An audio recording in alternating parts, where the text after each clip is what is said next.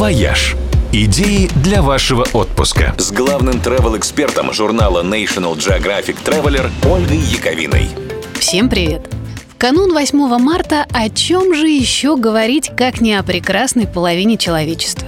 Мир наш, по большей части, конечно, создан мужчинами и для мужчин, но все-таки есть в нем места, где главой семьи считается женщина.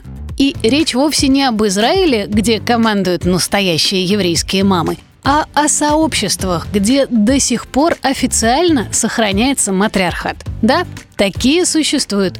Например, Сейшельская республика – те самые райские баунти-острова в Индийском океане. Правда, в отличие от, например, амазонок, сейшелки никогда не отличались агрессивностью и кровожадностью. Своих мужчин они не обижали, ну просто как-то так сложилось исторически, что командуют на островах именно они.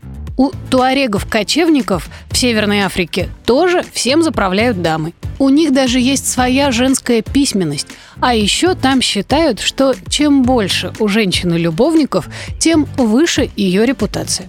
Примерно те же социальные установки у народности Моса, что обитает в одной из горных китайских провинций. Здесь барышня может по собственному желанию провести ночь с любым мужчиной племени, и он не вправе ей отказать.